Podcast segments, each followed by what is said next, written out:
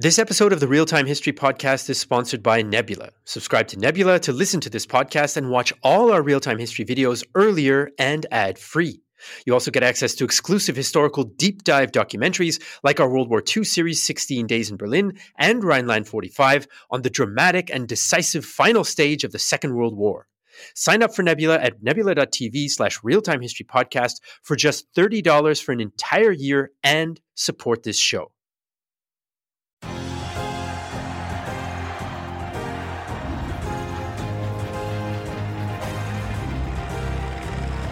Hello everyone, this is Flo. And this is Jesse. Welcome to a twenty twenty-one edition of the Great War Channel podcast. Um, today, finally, we're going to talk about the Ottoman Empire. And man, I can tell you, I've been looking forward to this interview, well, let's just say as much, perhaps more than most, because when I got my hands on this advanced copy of uh, Doctor Uyar's book about the Ottoman Army and the Great War, really it's just a reminder that I need to read a lot more about the topic, because there's so many interesting aspects and there's so many useful reminders about different perspectives on how to assess the performance, the structure, the organization, the intentions of the Ottoman military, that it was really like a I have to say, it was a really stimulating experience to read it and also to talk to him today. And we had a lot of interest from the from the community out there as well. So it was double the fun. Yeah. Uh, you had you out there in internet land um, and you, our patrons really looked forward to this episode. We get so many questions, which were all very good questions. And I think we answered most of them, or not we. Our guest answered most of them. Uh, just a quick reminder, if you want to ask the historians that we regularly regularly interview on this podcast any more questions, then you can do so on our Patreon page. I usually put up a post a few weeks in advance. And yeah, then have world-class historians answer your questions that we couldn't maybe answer in the same amount of depth. So without further ado, here is our interview about the Ottoman Empire in World War One. So today I am, as usual, very happy to welcome our guest. We have with us today Doctor Mesut Uyar, who's a professor of international relations at Antalya Bilim University. And he's written numerous books on Ottoman and Turkish military history, including a book that is coming out in early twenty twenty-one called The Ottoman Army and the First World War. So Doctor Uyar, thank you so much for joining us today. Uh, thank you for the invitation. It's a pleasure. All right. Now we have quite a few questions because this is a very popular topic for the viewers and listeners of the Great War and the podcast. But let's ease into it a little bit. Can you tell us why you decided to write this book on the Ottoman Army and the Great War, and what do you think that, what do you think was needed? New research of yours that's going to contribute to this body of literature that exists on the Ottoman Army and the war? Well, uh, first of all, uh, there is no modern, up-to-date single-volume book about the Ottoman Army and the First World War right now in English, but also, also in Turkish. Uh, additionally, we have the main issue of an army without a face.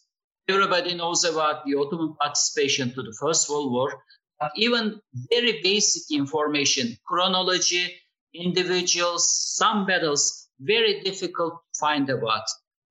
So initial uh, reason why I have started this project has something to do prepare a kind of an handbook, user-friendly, to give basic information without jargon, without lots of details.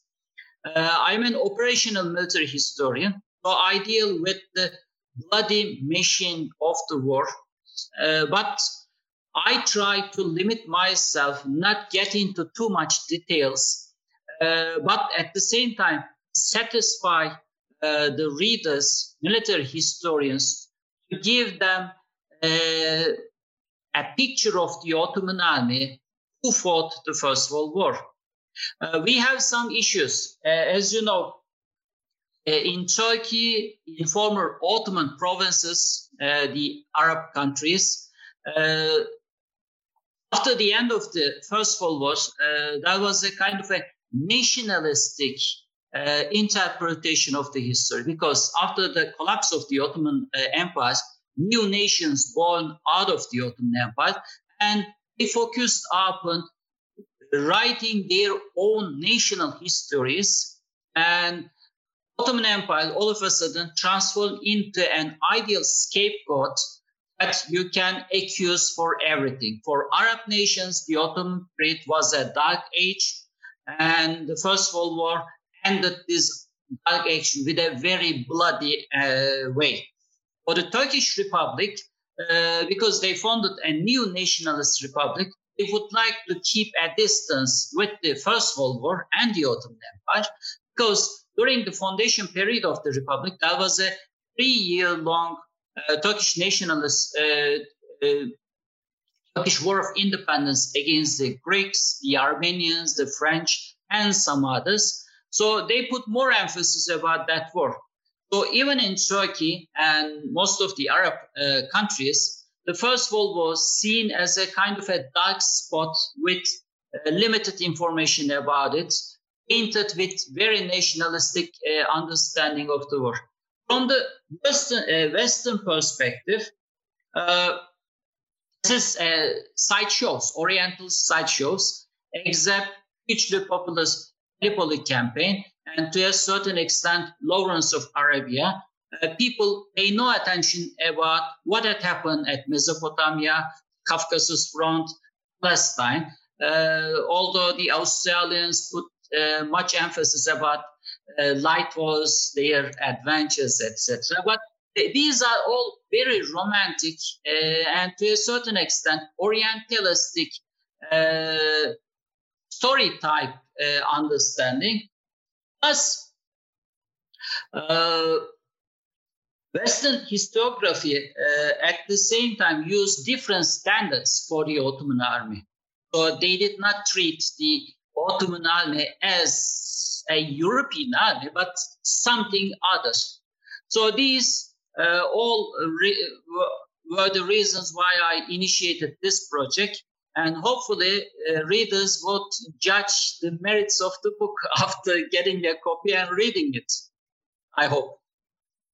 Now, in terms of uh, using different standards to judge the Ottoman army and the, the particular approach of Western historiography, I suppose mostly uh, mostly Anglophone world historiography in this case, you talk at the beginning of the book, you write a bit about some of the use of sources in, in many of the English language books that have appeared about the Ottoman Empire during the war, and how they haven't always had access, if we want to be, let's say, charitable, haven't always had access to some Turkish language sources, and in other cases have predispositions. Um, what do you think that people who are interested in history, who don't read Turkish, need to know about the Ottoman army in the war that doesn't really get mentioned in the existing typical English language literature? What is what are kind of some of the gaps that are there? First of all, if you are interested in First World War, that means you already read uh, lots of books. So use the same standards that you are applying to German army, the British army, French army, or the Russians, even the Russians. Use the same standards to the Ottomans. So the Ottoman army was not a kind of an uh, very extraordinary, unusual Oriental military. It might be that during the thirteenth, fourteenth, fifteenth centuries, but that was not the case during the First World War. The Ottomans were uh, following the German model closely, using uh, the German manuals, but It's their understanding of it. So the Ottoman army was a European army using the European tactics and techniques, using the uh, similar weapons, equipment, vehicles. Of course, the Ottoman uh, Empire was a uh, medieval type uh, in terms of economy, depending upon agriculture, very backward in terms of industry sources. But the Ottoman soldiers, officers, trained to fight a European war. So uh, if you try to understand the Ottoman army, first of all, you need to understand the First World War. What were the general problems, general issues affected all the armies? You can find same problems with the Ottoman army. So uh, in some sources, uh, in English, in some English books, you come across uh, accusing Ottomans for various shortcomings or various things, or trying to paint the Ottomans in a very uh, black and white uh, pictures. But if you pay notice, the same issues that you are accusing the Ottomans also affected all the other armies. I mean, first of all, we need to understand the general problems affecting everyone, and then we may able to understand the peculiar issues of the Ottoman military. So the main issue for the common readers and military historians, they are using different standards for the Ottomans uh, and uh, different standards for the British, French, or the Germans. If you try to see the Ottomans as a regular European army, you will uh, have better uh, chances to understand uh, the Ottoman army and its peculiarities. It is uh, spatial identities, keeping it different from the other uh, militaries of the period. Mm-hmm. And one of the one of the sort of details of investigating the Ottoman army in a more thorough way was, uh, I thought anyway, were some of the sources. And you mentioned, for example, that some officers were encouraged to keep notes and keep diaries and so on, which wasn't the case in Western armies. And that's a source that hasn't seen as much use as it perhaps could. So that's, I think, I thought that was one of the most interesting angles. But uh, plowing ahead, we have had several listeners of ours who were interested in the influence of the Germans. So I think most most people who have an interest in history, they know that the Germans were sending the Ottoman supplies, equipment, weapons, but also officers to quote unquote advise uh, the Ottoman army. But can you kind of summarize for us what was the extent of the influence of Germany in the Ottoman conduct of the war? Well, the uh, Ottoman-German military re- relations uh, uh, historically, it, it, it had a long history. It started in eighteen thirties. The real start of the German influence is started uh, after the Ottoman-Russian War of uh, eighteen seventy-seven eighteen seventy-eight. The Ottomans suffered uh, defeats against the Russians. So they invited a small German military advisory mission, including the larger-than-life Colmar von der Goltz in eighteen eighty-three. So real German influence started in eighteen eighties. Uh, not only the Ottomans uh, invited, also purchased uh, thousands of German weapons, equipment, ammunition, uh, even uh, warships. And also the Ottomans started sending hundreds of officers and uh, non-commissioned officers, even foremen, to learn uh, the military uh, knowledge from Germany uh, by uh, graduating from German military schools or on-the-job trainings with the German military. So in nineteen fourteen, there was a German military mission, Uh, von Sanders uh, military advisory mission. There was at around one hundred uh, German advisors, uh, and shortly after the war, they were assigned to different units as unit commanders or chief of staff. And during the war, more German officers and units arrived to the Ottoman Empire. But the most important thing, in nineteen fourteen, the Ottoman Army was already designed. It is organizational table, doctrine, training, manuals according to the German model. So the German military advisory mission simply reinforced the German model, uh, encouraged German-trained officers to make use of the German way of war more, and in a certain extent, the Ottoman Army was more German than the German Army, because uh, before the war, uh, there was a, a big discussion to change square unit structure into triangular structure. I mean, uh, at that time, a division consists of two brigades, each brigade uh, consists of two regiments. This is called square system. But the Germans, uh, at the beginning of twentieth century, started discussing that triangular system would be better. So a division with three regiments, a regiment with three battalions, and trying to get rid of uh, excessive headquarters and trying to embed the uh, fire squad into the infantry units. So the Germans, because of conservatism, did not able to apply it in nineteen fourteen, but they applied during the war.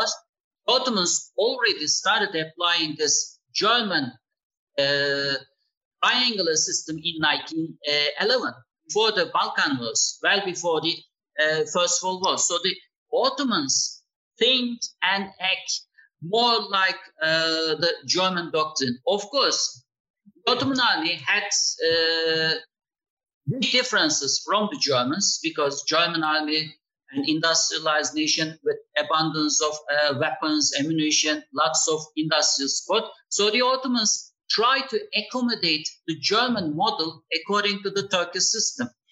You can easily see German effect on most of the uh, combat operations. Uh, containing conventional units, of course, because the Ottomans also some uh, irregulars, so they operated differently. But the Ottoman thinking, the way how the Ottoman fights, really resembles the Germans. That's fascinating. I have to say, I didn't realize the extent of uh, some of that, and that's uh, that's one of the reasons why I really enjoyed um, really enjoyed working my way through the book. Now, our most popular question, I have to say, and one that I was also looking forward to. I'm not sure what the why this is so fascinating, but I think it's part of the reason why these uh, multinational empires are of interest, including Austria-Hungary, to so many people. And the question is, uh, or the questions are generally, they're about the situation of non-Turkish minority groups in the army. So can you characterize for us the situation of these non-Turkish groups in the army? Were they integrated normally? Were they separated in some way? Were they used in combat roles, non-combat? Did they make it to the officer level, et cetera, et cetera? And we had one particular question, which I'll throw out as a, as a, as an extra addition. Were there Ottoman Greeks in the navy? Since, of course, Greeks lived mostly on the coastal areas and are known for their skill in seafaring. Voila, that's a scattershot approach for you. Go for it. Uh, okay, uh, let me answer your last question first. Uh, the answer is no. Uh, because of the eighteen twenty-three twenty-eight uh, uh, Greek independence uh, war, uh, previously, before the Greek independence, there were lots of Greeks as sailors and officers within the Ottoman Navy. Navy. But after uh, this Greek ind- uh, betrayals and uh, question of loyalty, uh, all the Greeks purged out of the Ottoman Navy. So uh, there may be some uh, sailors. I don't think a lot, but there may be some. But certainly there were no officers or uh, N C Os from uh, Greek background within the Ottoman Navy. But there were some uh, medical doctors uh, within the Ottoman Navy, uh, which are Greeks. But within the uh, combat formation of the Navy, uh, the answer is no. Related with the main question, uh, we have to uh, divide the non-Turks into two groups. Muslim, but non-Turks like Arabs, the Kurds, Circassians, and all the rest of the uh, Muslim nations of the empire, uh, they were treated equally uh, with the uh, Turkish uh, ethnic group. So, uh, as you said, Ottoman Empire was a multinational uh, empire. Of course, started with nineteen oh nine, that was the rise of Turkish nationalism within the empire, and certain Turkish leaders can be labeled as uh, Turkish nationalists, but as a system, Ottoman Empire remained multinational until the end. So if you are coming from a Muslim family, uh, if you get into the army as an officer or as a soldier, you will be treated equally. And initially, most of the Ottoman units were territorial. That means a unit raised in Syria consists mostly of Syrian recruits. Unit raised in uh, western part of Anatolia consists of mostly Turkish peasants, and a unit raised in, for example, at the Iranian borders uh, mostly consists of Kurdish conscripts. Uh, there was uh, lots of Circassians separate throughout the empires, and the percentage of Circassian officers within the Ottoman uh, officer corps uh, was high. There were also Albanians and other uh, Muslims from the Balkan regions, because as you know, uh, thousands of the uh, Muslims had to immigrate to Anatolia after the uh, Balkan Wars. There was a sizable amount of uh, not only Circassian but also other Caucasian nations within the Ottoman Empire, and they were treated equally. So, of course, uh, because of the nationalistic understanding of the war after the collapse of the Ottoman Empire, you may come across uh, lots of uh, accusations about the Ottomans that they didn't treat it, uh, the non-Turks equally. But when you pay attention to the uh, war period, we are not coming this nationality issue within the Muslims much.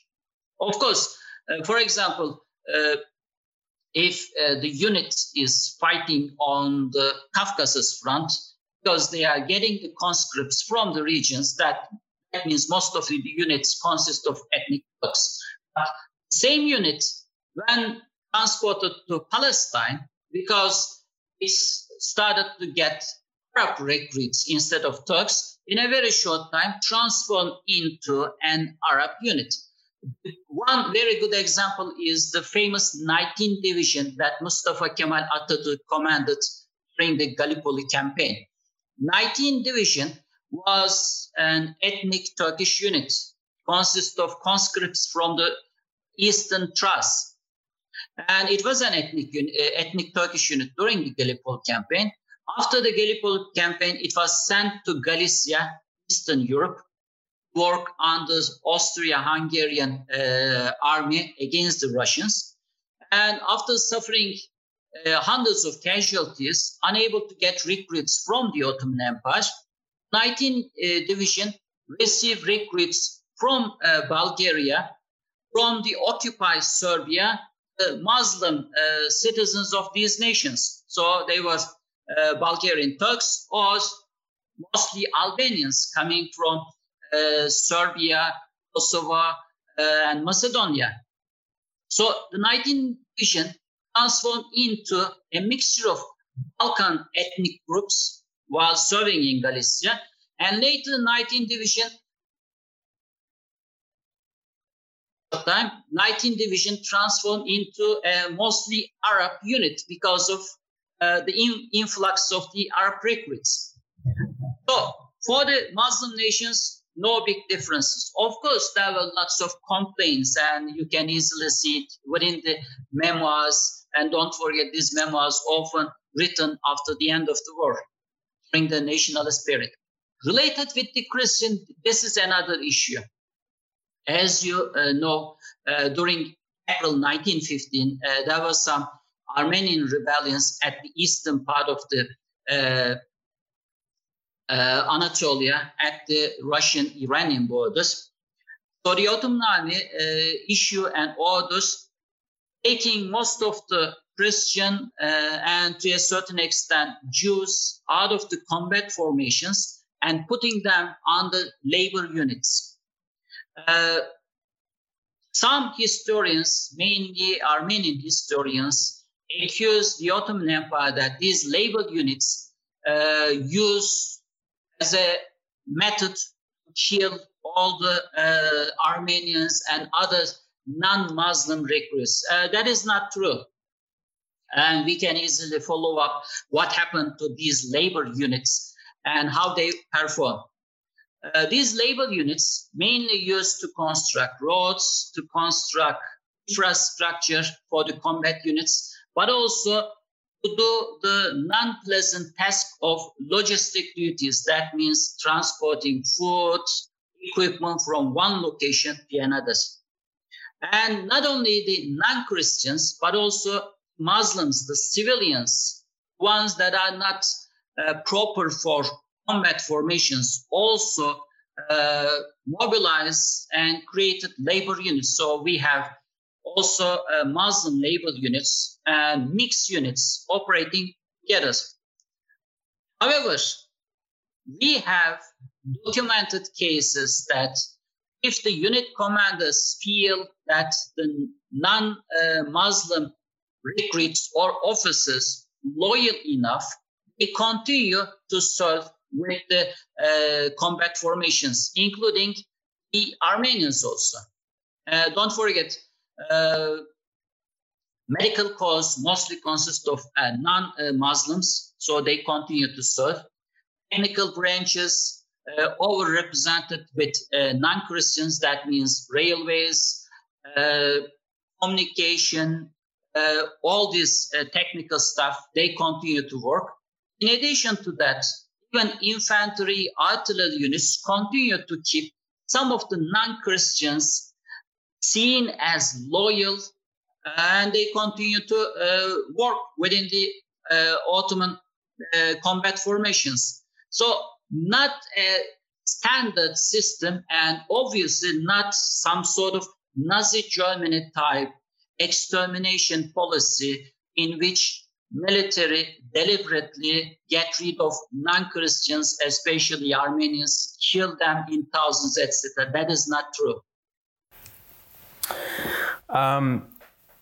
I think just a couple of times in mentioning the the non-Muslim group, just to clear it up for our visitors, um, I think you, you said non-Christian, but you meant non-Muslim for the last, just a couple of times. Uh, non, non-Muslim, sorry. Yeah, no, that's fine. Okay. Um, obviously, there's a massive debate about the Ottoman policy towards that results in the deaths of uh, of non-Muslims in the empire, especially in the civilian side. But for the military side within the army, I think it's fascinating to learn more about, you know, how non-Muslims were integrated into the army even after the war began and tensions uh, increased. I have one follow-up question that relates back to the nineteenth Division, I believe it was, that you mentioned, that's moving around and absorbing recruits from far-flung places, and recruits who obviously speak different languages. And there's been a lot of attention paid, I mean, I live in Austria, so I suppose I'm exposed to this a bit more, a lot of attention paid to the challenge of to the officer corps of being able to communicate effectively with enlisted men who speak different languages and who very often don't speak German. So how did that work in mixed Ottoman units, where you have a unit where you've got Turks, you've got Arabs, and perhaps others? How do they communicate? Are, is there any evidence of difficulties, or did everybody learn enough basic Turkish that it was it was a, a commonly understood language? Well, uh, first of all, uh, all of us raised in nationalist states uh, with uh, a single language, uh, except Switzerland or some countries like that. But in Turkey, everybody learned Turkish. So uh, we use the modern standards, the previous uh, states also. Uh, Ottoman Empire was a multinational empire. And without any deliberate uh, policy, people start learning many languages when they were young. So an ordinary Ottoman officer can able to communicate, can able to use several uh, local languages, plus generally also French, or in addition to that, German. And that is also true for most of the recruits. So they able to communicate uh, the official language, Turkish, and if they pass through schooling, including primary school, they at least pass through some Turkish classes, so they should know to use some basics of the language. Okay, but uh, some uh, locals coming from mono-ethnic regions, especially peasants, Uh, not getting an education, not chances to communicate different ethnic groups, may have difficulties. But don't forget, Ottoman uh, officer corps, non, uh, non-commissioned officers especially, as uh, multilingual, multilingual, coming from different ethnic backgrounds and able to use uh, several languages fluently. I mean, an ordinary Ottoman officer, regardless of region of birth, can able to uh, speak uh, several languages, and the Ottoman official language, actually the official language, uh, is consists of Turkish, Arabic, Persian. So mixture, the vocabulary is mixture of three languages. As a military historian who is fluent in Ottoman language, I discovered while serving in Afghanistan that I can understand the Afghanis, because the Afghans also use uh, an old version of Persian called Dari. So all of a sudden, I was surprised that I can understand them. So uh, communication, of course, from time to time, it got into the difficulty. And that is the value of the non-commissioned officers, because non-commissioned officers generally remain in the same company, in the same unit throughout their career, unlike the officers assigning from one unit to another. But the non-commissioned officers remain with the same unit. So uh, the Ottomans did not suffer huge problems. Yes, they did suffer some problems, and especially some young officers without long uh, experience with the units had difficulty uh, learn it, and the problem bigger for the reserve officers, because before nineteen eleven the Ottomans did not have reserve officer system. So after before the Balkan Wars, they introduced it, and they massively used it during the First World War. So most probably reserve officers had difficulties to communicate some soldiers, but it was not a big problem. And in terms of ethnic units, the Ottomans did not have ethnic units. Initially, uh, the units raised, for example, from Syria, most probably consist of mostly Arabs and other ethnic groups living in that region. According to the uh, regulations, there should be a depot regiment for each division, providing replacement soldiers.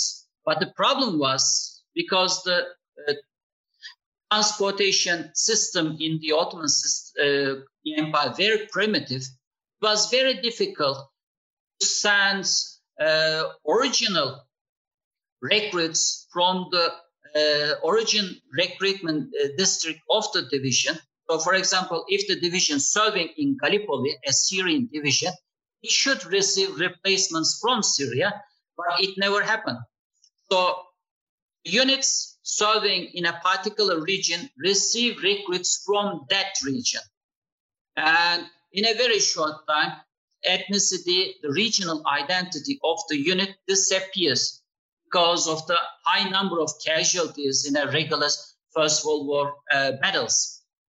So I gave the example of nineteenth Division. So the same division traveling all different uh, identity would change it as ethnic identity. Of course, there should be some old hands, old soldiers still alive and serving in the same uh, division, but uh, every time the division moved to another front, it would automatically change. And a question I think that is one that's quite important, in particular in Australian popular memory, but I'm curious, and some of our listeners are curious, generally speaking, about what the enemies of the Ottomans, I suppose primarily the British, the British Indians, and the Russians, thought of the performance of Ottoman troops on the battlefield. It's something that, as a native English speaker, I'm exposed to via the Australians a little bit, but we don't very often uh, get exposed to the Russians, for example. But can you talk, tell us a little bit about what the what the Allies thought of the fighting performance of the Ottomans? Uh, well, uh, first of all, I have to say that initially at the beginning of the war, everybody, including Germans, were thinking very poorly of the Ottomans because of the Balkan Wars. Uh, during nineteen twelve, nineteen thirteen Balkan Wars, the Ottoman army is defeated in detail and in most cases routed. So uh, they ran away when they came under enemy fires. And this was seen as uh, the end of the Ottoman Empire. And the Ottoman uh, army as a whole treated as very poor, uh, primitive type army. And that was one of the reasons why Churchill uh, devised the Gallipoli campaign, because he was thinking that when the Ottoman soldiers uh, see the Union Jack, they will immediately escape. That was uh, the main uh, idea. And when the Ottomans uh, did not uh, escape, instead stand their grounds, the whole scheme collapsed, actually. Uh, so mo- most of the uh, European armies, including the Australians, came at the Ottoman fronts, either Gallipoli, Palestine, Mesopotamia, and for the Russians, Caucasus. Uh, they were expecting an Oriental, primitive army, something from uh, deep in Asia or even Africa, unable to make use of any modern technology. So they expected them to uh, be very poor, weak soldiers. And interestingly, if you pay attention to the propaganda in nineteen fourteen, nineteen fifteen, uh, lots of description of the Ottoman soldiers, but very few description of the officers, as if this army consists of uh, only soldiers. So in their mind, it is not an army, but a horde. So primitive uh, soldiers with weapons, without any European-style command control unit structure, fighting massively. That was the expectation, especially in uh, Gallipoli. After the initial uh, weeks of fighting, uh, they discovered that they were facing a European-style army fighting uh, exactly the same way they were fighting, and in certain aspects, better than them. For example, the Ottoman army invested a lot for snipers. That means selected soldiers acting light infantry duties or Jäger duties, let's say the German uh, way. It was a big surprise for the British and the Australians, because they never come across this kind of uh, battle tactic techniques. So uh, slowly but surely, their uh, way of seeing the Ottoman Uh, soldiers changed a lot, and after a while they started to see, especially when both sides stuck to move forward or backward, and uh, both sides lost their chances or lost their hopes to achieve breakthrough. Uh, they started to communicate each other more than before, and they started to treat them. Uh, Johnny Turk, so initially it was the Abdul, uh, the dark-faced, uh, dim-witted, uh, loyal, but uh, without any intellect peasant soldier, transformed into Johnny Turk. For the Russians, uh, it's a completely different story, because the combat actions in Gallipoli, Mesopotamia, Palestine, more or less acted more civilized according to the general standards of the First World War. So both sides treated the other sides equally, applied the uh, law of war. Uh, so there were not much big uh, breaches, crimes, war crimes, et cetera. But at the Caucasus front, because both sides fought within the dense population, and there was local rebellions, and both sides tried to recruit other sides' citizens to fight behind the front line, it transformed into a more violent war. So scorched earth tactics, very common. Uh, the Russians employ Kazakhs, Cossacks, and irregular formations, and these guys committed terrible crimes when they occupy certain regions, and the Ottomans employ irregulars, and these units also difficult to control, and they also did terrible things. So the uh, battles at the Caucasus very much different from the other fronts. And what the Russians were seeing, because the Russians had their own uh, Muslim subject nations in the Caucasus, Central Asia, they already had an ideological way of seeing the Turks, and this never changed.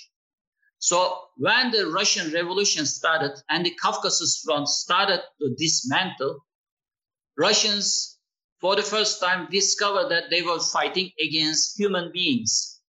And you can easily follow this line within the published Russian memoirs, even within their official histories, that they did actually fight against the humans, but not subhuman races. So from very beginning, Russians saw the Ottoman soldiers, subhumans, something like their subject nations in the Caucasus and in the Central Asia. And interesting, the Russians treated their own Muslim soldiers also the same. For example, one of the very famous uh, cavalry division raised from the Caucasus and Azerbaijan, labeled as uh, Savage Division. This division served at the uh, Eastern Front against the Germans and Austria-Hungarians. And during the Civil War, it remained loyal to the Uh, White Russians, but even the official name of this division is Savage Division. I mean, they were naming their own soldiers like that. Yes, part of that imperial hierarchy that comes up again and again when we look at these uh, different states. Now, for our last question for today, we do have a question about the unconventional warfare, but I think you've mentioned it a couple of times, so we can leave that one aside. But for our last questions to, question today, I want to talk about the resilience of the, or I'd like to invite you to talk about the resilience of the Ottoman army, because this is a theme that comes up in the book as well. And I think one of the things that struck me was you framed the challenge in a way uh, to the army in a way that I hadn't really seen it very much before in the in the English, French, or German literature, by reminding us that the army is actually facing eight fronts. In addition to the ones that we in the West are more familiar with, there are fronts like the Aden Front in, in the Arabian Peninsula, the Asir Front, the Persian Front. And all of these things create a huge challenge for an army that has a lot less resources than those of the other great powers, and arguably, you could say, faced even more difficult circumstances than the other Central Powers. And yet, you also remind us that in the book that the Ottoman army doesn't kind of disintegrate in nineteen eighteen in the way that the Austro-Hungarian army does, and in the way that the German army is sort of in the process of doing when the armistice is signed. So how do you understand that resilience? What allows that army to continue to function in spite of these massive pressures on it? Well, uh, our problem is with the luxury of hindsight uh, from uh, we treated uh, the Ottoman Empire during the First World War as a lost cause, because we knew that in the end, the empire collapsed, many nations born out of it, and none of these nations have any uh, positive feeling about the Ottoman heritage. So you see in year nineteen fourteen, when you start reading a book, you knew the story, the Ottomans defeated. Although they may won some tactical victories, but you knew that in the end, strategically, the empire would be defeated and would be divided. So with that particular perspective, when you try to read uh, the story, you suffer difficulty to understand why these bloody idiots are fighting for a lost cause. But that was not a lost cause in nineteen fourteen, nineteen fifteen, sixteen, seventeen, and even nineteen eighteen, I mean. Don't forget the spring offensive of the Germans. It would have the potential to change uh, everything. So for the Ottoman leaders, it was clear from the year one, nineteen fourteen, they were expecting that the victory, the war would be won at the Western Front and would be lost at the Western Front. The Ottoman leaders, most of them, uh, let's say, saw their duty to divert as more soldiers of Russians, the British, and the French from the main theaters Uh, as much as they would. And it worked. I mean, the Russians committed nearly nine hundred thousand soldiers. Think about that. I mean, during some Eastern uh, Front campaigns, the Russians lost some battles because lack of a few divisions. And they had a huge army fighting against the Ottomans, nine hundred thousand soldiers at the Ottoman front. Think about the number of the British and colonial soldiers in Palestine and Mesopotamia. All in all, one and a half million soldiers, I mean. So think about that. All these soldiers might be able to support the main effort at the Western Front. And don't forget, these soldiers eat food. They need weapons. They need ammunition. Think about the ammunition crisis that toppled the British government. And they were sending tons and tons of ammunition and weapons to the Oriental sideshows, including Gallipoli. The Ottomans mainly fought three main fronts. Uh, the Caucasus, the main effort from the beginning till nineteen seventeen. Palestine, Mesopotamia, for a period of time, Gallipoli, uh, for a bit longer than one year, Uh, was the main effort of the Ottomans, but it ceased after uh, uh, January nineteen sixteen. And like you said, there were small fronts, including Persia, uh, Yemen, Asir, Hijaz. And don't forget, the Ottomans also had to deal with a series of rebellions inside the empire. Because it was an empire, it had to defend everywhere, including Yemen. And the Ottomans did this using the local sources. And that was the biggest achievement of the Ottoman Empire. The Ottomans, it was a, a pre-industrial economy, agriculture-based, medieval-style economy, which in comparison to the European uh, nations, limited population. It managed to mobilize its people. It managed to mobilize its meager sources, and it did fought a very long war which transformed not only the countries like Ottoman Empire, but also the European industrialized nations. So in that sense, Ottomans did succeeded, but in the end, because uh, their coalition lost the war, and most often people forget about it. I mean, when you are dealing with Gallipoli campaign, Palestine, et cetera, you forget about that the Ottomans were allies of the Germans, and it was so the Ottomans did their duty well, but in the end, the war also transformed the empire. So the empire in nineteen eighteen was not the empire in nineteen fourteen. It killed thousands of uh, soldiers, civilians, but it also transformed the population, transformed the society, and destroyed the traditional bonds. I mean, because we born in a national state, we simply unable to figure out the loyalties, uh, how the things work in a traditional empire.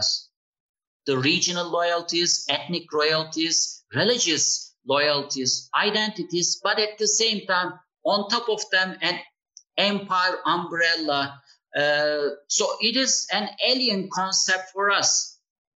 And so th- that is the reason why we have difficulty to understand the Ottoman performance. And this is also one reason I wrote it down, because the Ottoman experience uniquely different from uh, the British, French, even from the Russian experience, although Russia is also some sort of a traditional empire. And don't forget, uh, the war ended for the Brits in nineteen eighteen, November nineteen eighteen, but that was not the case for the Ottomans, because the war continued on until September nineteen twenty-two for Anatolia. For Syria, it continued up until nineteen twenty-six, for Iraq, another date. And don't forget, for Arabian Peninsula, a civil war born immediately after the First World War. So the war continued with the Saudis capturing different parts, fighting against the Yemenis, destroying the uh, British puppet state of Hijaz Kingdom. So uh, we need to see that these people continue fighting. I mean, uh, for most of the Ottoman officer memoirs, you see the same title, ten years war, because the Ottoman officers generally start their calendar from nineteen twelve, the beginning of the Balkan Wars, and ended with nineteen twenty-two, the end of Turkish Independence War. That, I think, is quite an important thing to keep in mind. It's certainly something that is at the forefront of our experience now with our YouTube channel, because we are in the thick of trying to understand and present all of those different aspects of the ten years war. I hadn't heard that phrase before. I think it's quite an interesting one. So Doctor Uyar, I want to thank you for joining us today and for answering my questions and those of our community as well. For those of you listening out there who might be interested in getting your hands on a copy of an updated and relatively compact operational history of the Ottoman Army in World War One. The book is called The Ottoman Army and the First World War, and we will put a link to the book and how our interested listeners can get their hands on it. So once again, Doctor Uyar, thanks so much for joining us. Uh, thank you for invitation, and thank you for promoting my book.